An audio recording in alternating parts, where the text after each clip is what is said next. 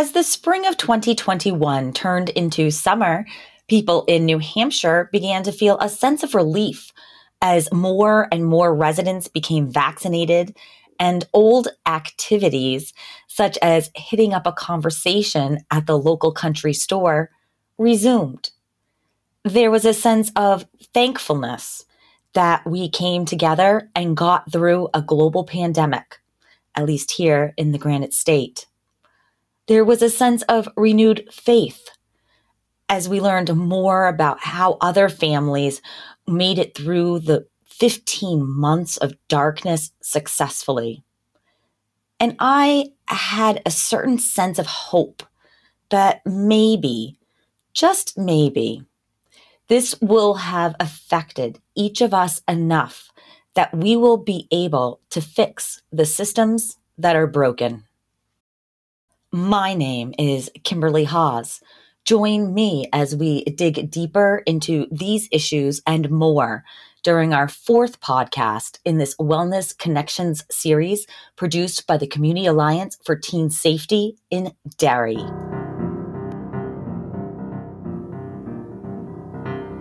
As an American, I am deeply grateful for the men and women who serve our country every day.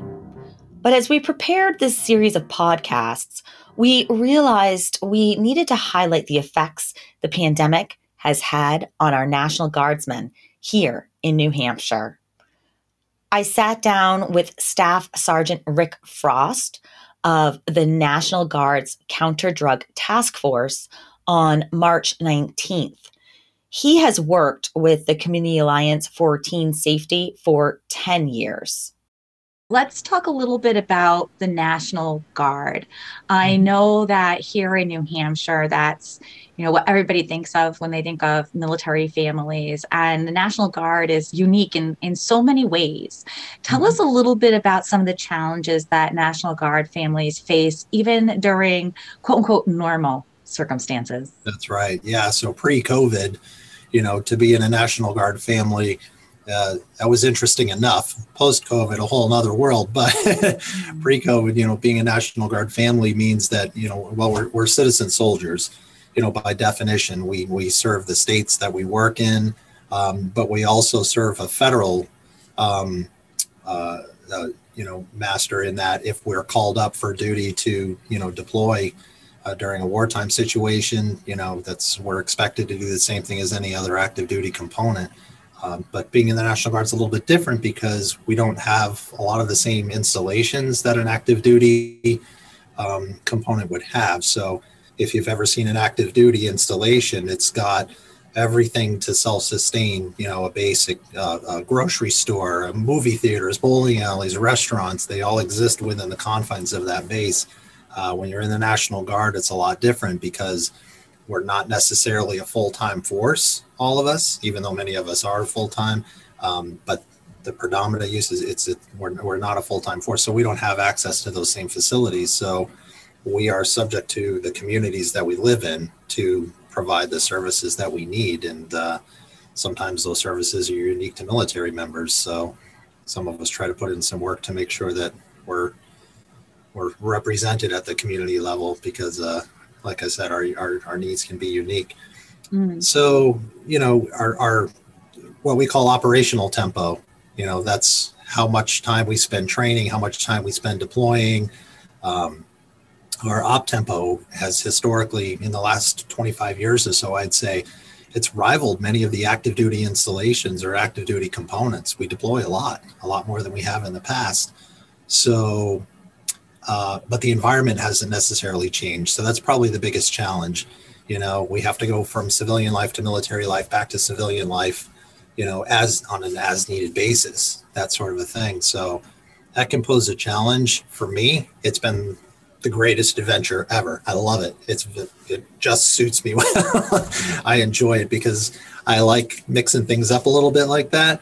Um, quite frankly, my National Guard time has made me feel like I'm better able to operate in the civilian context, uh, way more so than I think I ever could. So the training that I've gotten in the Guard, I think, has has been you know helpful in my civilian jobs in the past. Um, it's made me a little bit more resilient just as a as a person in general. You know, as a father and uh, you know as a husband. So, yeah. Now, how have some of these challenges changed during the pandemic for National Guard members and their families? Yeah. So, you know, post COVID, you know, the orders came down. Um, a lot of the, the National Guards in, in, in every state were, were utilized to provide, you know, a resource um, to provide resources to the states in order to, uh, you know, uh, respond to that to that crisis. Um, for us, you know, and, and again, my work didn't necessarily change too much. The dynamics of the people that I work with did change, but my work continued. Um, so, but for a lot of my colleagues and a lot of the other folks that I work with, you know, they had civilian jobs and were immediately um, put on orders to to help respond to uh, you know the COVID crisis. Um, most did so, you know, uh, you know they were excited to do it. It was it was a new adventure, and again, I think a lot of the civilian um, employers out there were probably happy to provide that support as well. Um, yeah, it's been an interesting dynamic. We've been, you know, going full tilt since since day one here. Um, so it's it's it's been interesting. Um, the needs of the family members, I think more so now, we rival those active duty, you know, uh, components. Best thing about it is we haven't. I personally have not had to leave my family or anything like that, but I know a lot of guardsmen have had to separate from their families, even going from working from one part of the state to another. So there's been a lot of additional challenges that have been, you know, thrown at us. Uh, child care, I think, is probably the biggest crisis. I'm extremely fortunate. I have, I never thought I would say this. I'm extremely fortunate to have five teenagers in my house that's that's a new one. uh, but during COVID time, I, that is a fortunate thing because we didn't have to, you know, identify any kind of daycare needs or anything like that. So um, that's a big deal. You know, that's a big deal for a lot of families, and I don't envy those that have to, you know, resolve that problem at their own level. So. Um, you know that's definitely one of the unique challenges that have popped up for the for the guard members uh, in the state. Um, you know changes and fluctuations in income levels obviously have an impact as well but yeah that childcare one that was that was a big one having kids out of school uh, you know having to homeschool also having to perform a duty for the state not an easy feat no and we certainly respect you and are so appreciative of all of the national guard members that have really stepped up during this time and put country first. Um, it's been really heartwarming to see everybody really stepping up to the plate um, during this time when you are so critical to our mission. Tell me, how has this affected youth within the National Guard community? And maybe you could even provide some examples from your own family.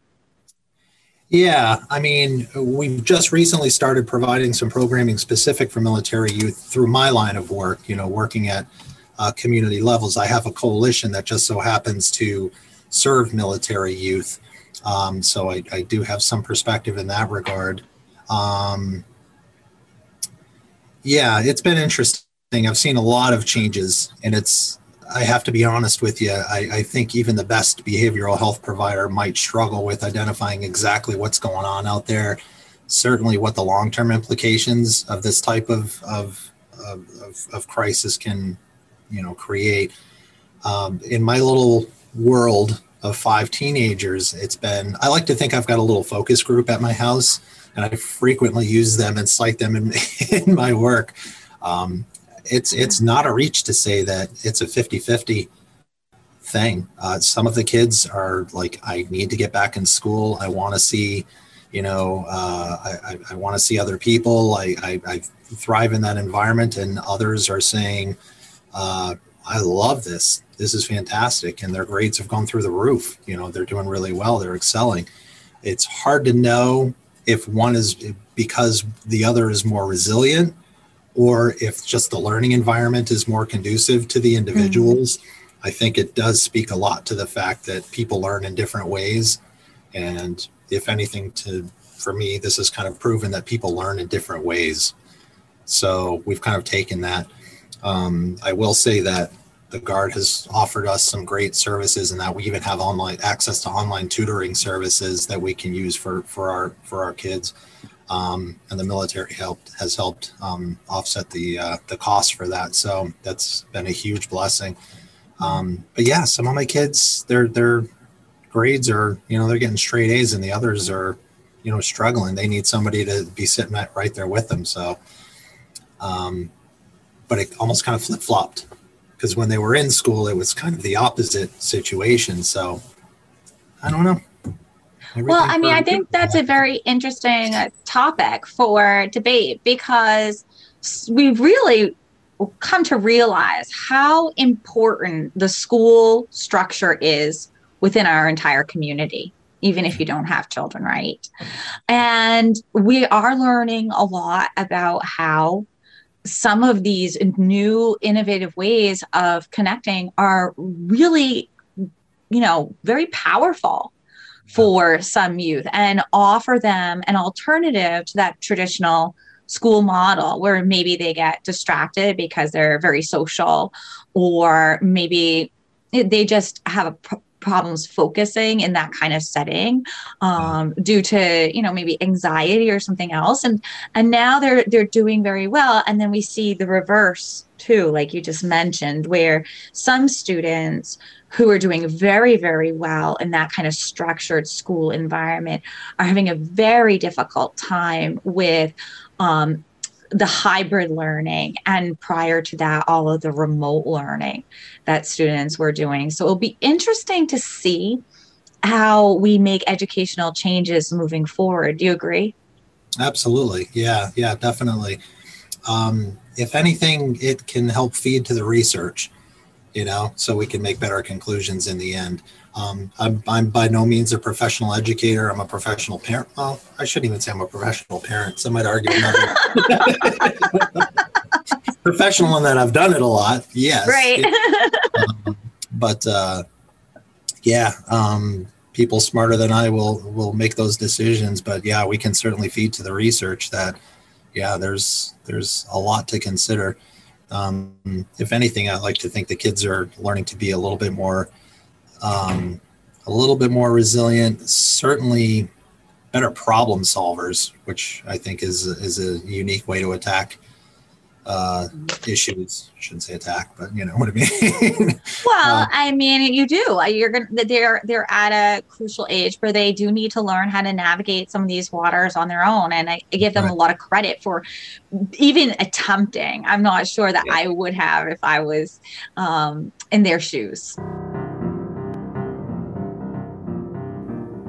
As we began planning this podcast series, we also wondered if crime had gone up in the youth population. I was thankful to find out crime did not spike in Derry from Captain Vern Thomas of the police department. I spoke with him on April 5th. Welcome to the podcast, Vern. How are you today? Good, thank you. So tell us, what are you, what are you seeing in Derry when it comes to uh, youth and uh, potentially crime in your community? Well, since the start of the pandemic, things have changed in terms of, of overall crime involving youth. What we're finding is that uh, youth are staying home; they're being remote uh, taught by their uh, their parents or family members. So I'm thinking that the reduction in crime that we see is probably related to the fact that the, the youth are being more supervised than they had been previously. Um, you know, unfortunately, parents have to stay home from work perhaps and try to teach their children at home, but they're they're getting to spend more time with them. So you think that that is helpful as far as making sure that children don't get into trouble? Uh, I do. You know, I think that first off, it's always good to, to see uh, parents getting to spend as much time as they can with their, their kids as they're growing up, teaching the right lessons, but they're getting more supervision, I think. Um, you know, the family unit's getting getting much tighter. I think that's all positive. All right. So, are you seeing any increases in certain areas which would indicate that uh, preteens and teens are lashing out? Are you actually seeing that the reverse is true? In terms of, of general uh, crime, uh, underage, uh, you know, whether it's graffiti or, or uh, other things, that seems to have reduced. But what we are seeing a little bit now is is uh, more runaway type of things, not runaway and disappear, but runaway for the evening or something like that. Um, where I think people are just they that quality of life that they get now, being home and being supervised, kids kind of want to branch out a little bit too and get you know see their friends, get out of the house a little bit. So we're seeing some of that now. So these are maybe teens that are uh, they're in a fine environment at home they're well taken care of they just you know they want to break free for a little while as opposed to running away absolutely you know we we title it run away or missing person but in reality they're they're people that they're youth that have left the house for a few hours without parental permission perhaps.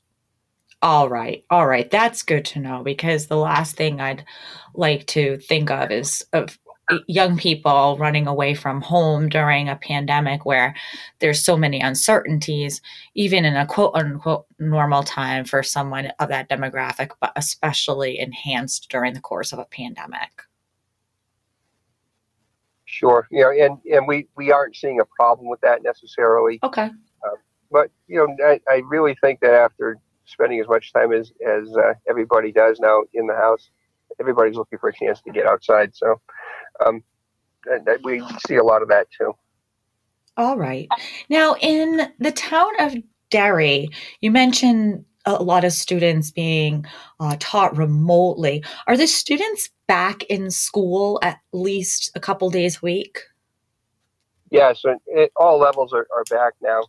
Um, it, it was kind of sparse in the beginning, and um, the younger grades tended to go back sooner. The high school has been doing a what they call cohort lear- learning, where they spend a couple of days per week in school and a couple of days learning at home. Um, and that's starting to change now too, where they're spending more time. But each time we have a what appears to be a, um, a rise in cases of, of COVID locally, they've had to modify their schedule a bit to try to, to be as safe as they can. All right. Now, what programs are available in the Derry community to families where maybe their kids aren't doing so well. It sounds like for the most part, everybody in the Derry community is is getting along just fine through the course of the pandemic, especially from your perspective in law enforcement. But what about some families where they're afraid maybe their child is involved with underage drinking or perhaps nicotine use or even committing petty crimes such as graffiti? Well, the programs that, that seem to be available now are pretty much uh, they're remote as well. We've always had the upper room in, in Derry that does a great job working with youth, and the Community Alliance for Teen Safety does a fantastic job as well. But the actual programs where where um, youth can can come out of out of the home, perhaps there are less of those things.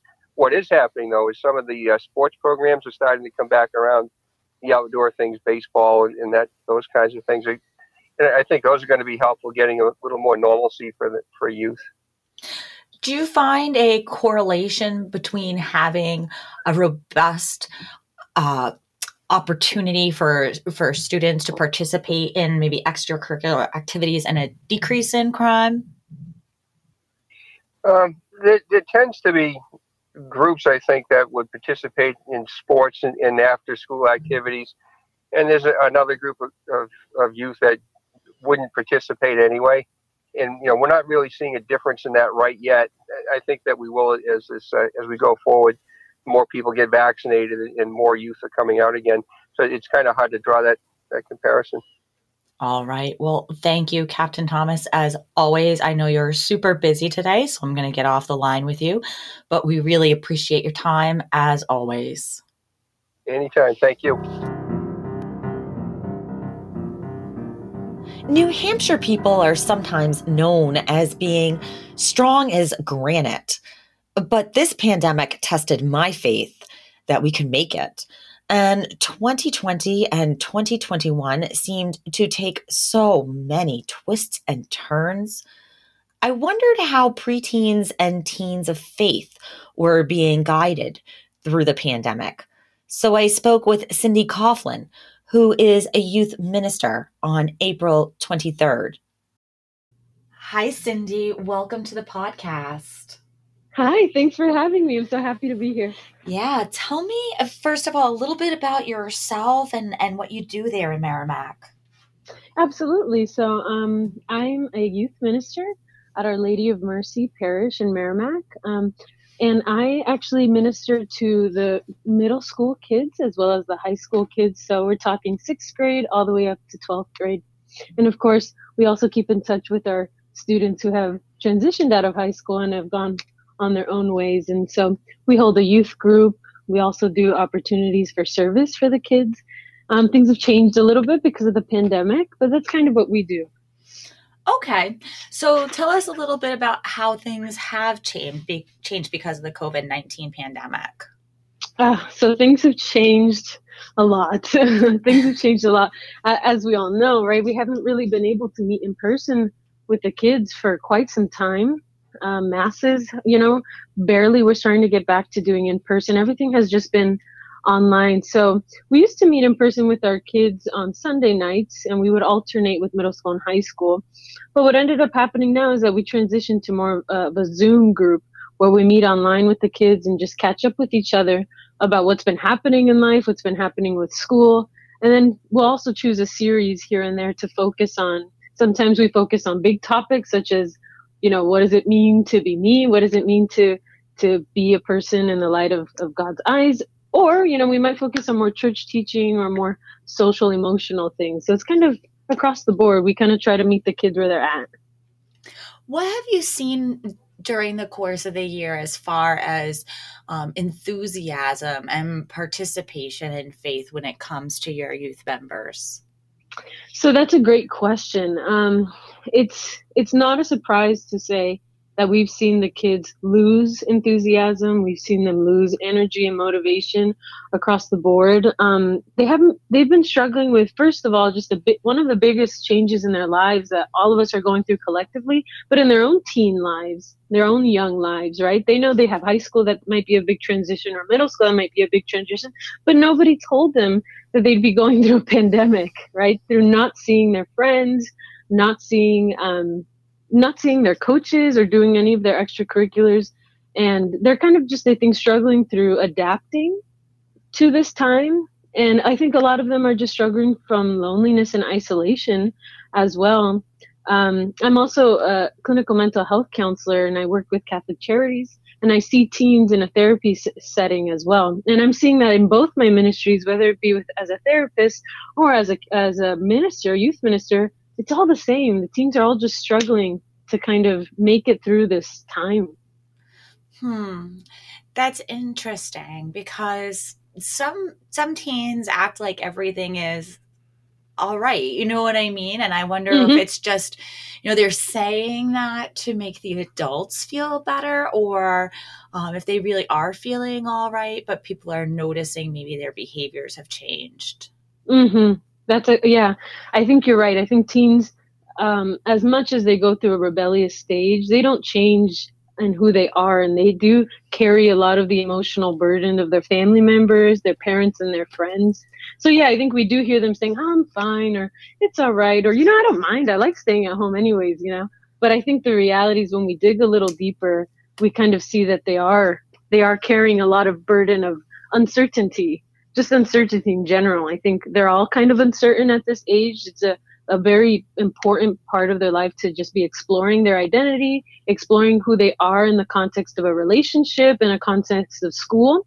And the fact that that's kind of missing right now, I think is kind of just making them feel like, where, where do I go from here? So, so yeah, we hear them say, you know, it's fine, but sometimes the behaviors show otherwise, right? Sometimes they don't they start having a hard time getting up or they're not doing the hobbies that they love or they're not communicating as much. So we might hear them say, I'm fine, but their life and their behavior say otherwise.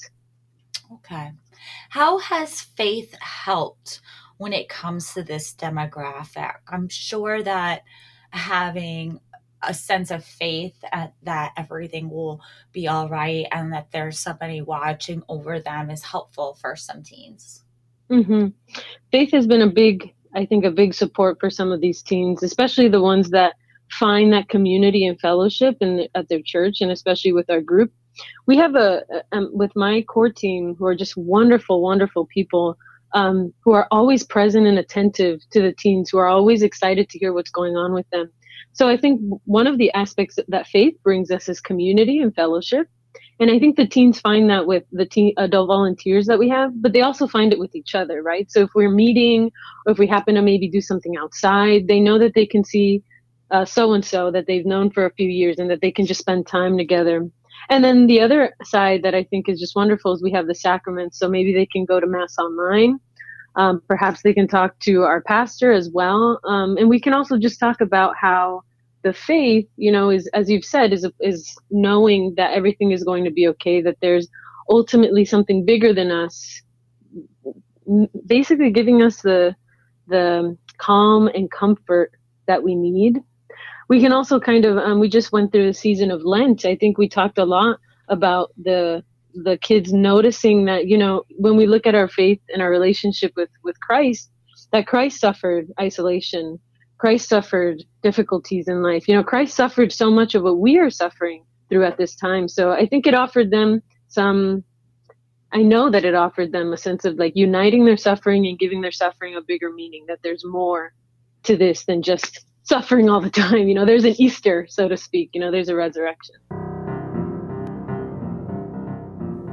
At the beginning of this podcast, I said I began to have hope as spring turned into summer that we would be able to finally fix the systems which we know are broken.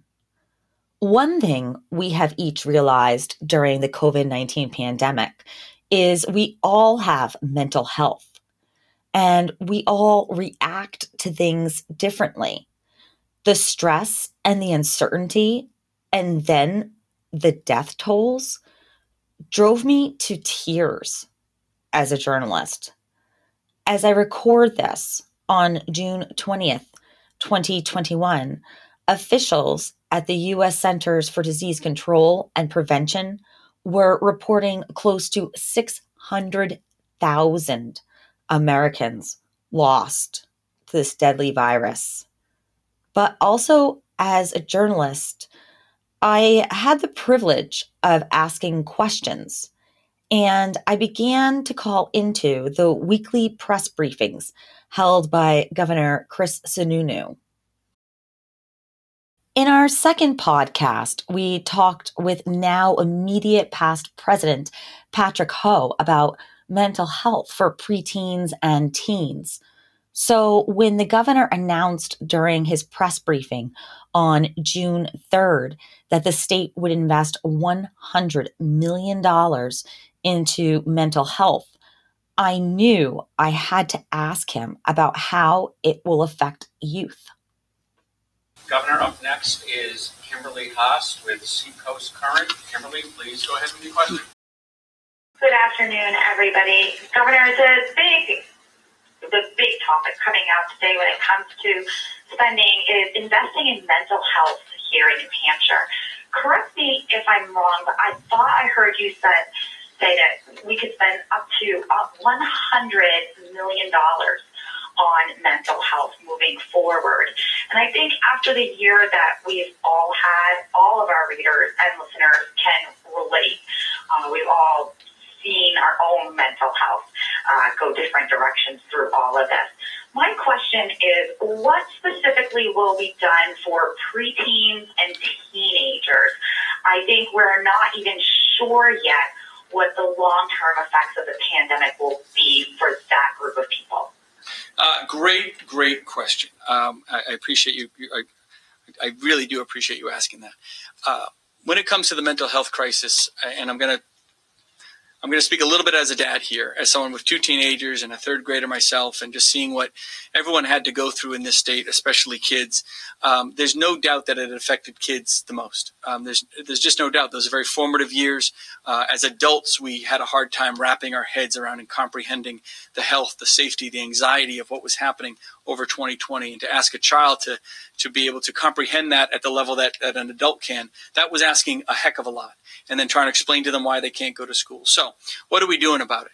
First off, one of the first things we did is make sure kids got back to school. That's why we pushed so hard to make sure schools could stay open, and every school had the option to stay open in the state. And we did a very good job with that, making sure that all schools got open and didn't just let the year run out. Because having eyes, having teachers in the classroom, uh, having peer-to-peer support in a lot of those schools uh, and those programs is so vital to not just getting kids back on track, but helping identify where those, if you will, where the cracks are just academically. I mean, a lot of kids suffered academically, but with these issues of mental health. And that's why making sure all the schools opened up back in April was a big push of ours. Um, and, and it was the, definitely the right thing to do. And it's already yielding some, some great results. We don't want to wait till September, five months from now, or, or from, you know, from April and say, well, now we're going to assess the kids. Now we'll figure out where we are right? We want to hit the ground running in September. And so by uh, allowing and, and, pushing to make sure that schools opened up the right way, getting eyes on the kids, that has been absolutely vital uh, in terms of, uh, I think, getting on a proper assessment of where we are. That way we can provide, and, and Commissioner Edelblut out of the Department of Education is providing a lot of supports, not to just to school systems for academics. We don't necessarily want to tell kids, well, if you're behind a little bit, you should just go to summer school. Well, that's like, that's just penalizing kids even more uh, we, we took away your school year and now we're going to take away your summer. Commissioner Edelblut has a very different approach that I appreciate. He's investing in, in summer camps and programs with kind of an all-encompassing attitude with the, with peer-to-peer support, with fun activities, uh, really making it something uh, constructive and enriching uh, for those kids that, that need the extra support. So um, I just really appreciate it. I know some, some states are going the, we'll, we'll just create lots of summer school for kids, but um, I think appreciating the whole health of the child um, and creating those programs in, in a very enriching way is, is, really positive. He's using some of what we call our GEER money, some of our ESSER money, uh, to do to do those types of programs. Um, we're putting more money into special education. We're making sure that we have not just emergency beds, mental health beds for kids, uh, but they're done in the right way, in the right setting, by bringing in private providers that specialize in children. And how you deal with mental health issues or anxiety and crisis issues with a child is so very different uh, than with an adult. And you have to have that right expertise. Um, obviously, you know, I've been pushing very hard to expand the number of nurses in the state, but that has the uh, ancillary effect of hopefully getting more folks excited and expanded into psychiatry or, or psychiatric psych, uh, psychology type programs. Again, so we have the workforce. We can invest all the dollars in the world and build and buy hospitals and do all this amazing stuff. But if you don't have the workforce there to support it, uh, it's only a half measure. So really focusing on workforce. The the other big piece there is the student debt assistance, which I'm really hoping that the will come in through the budget.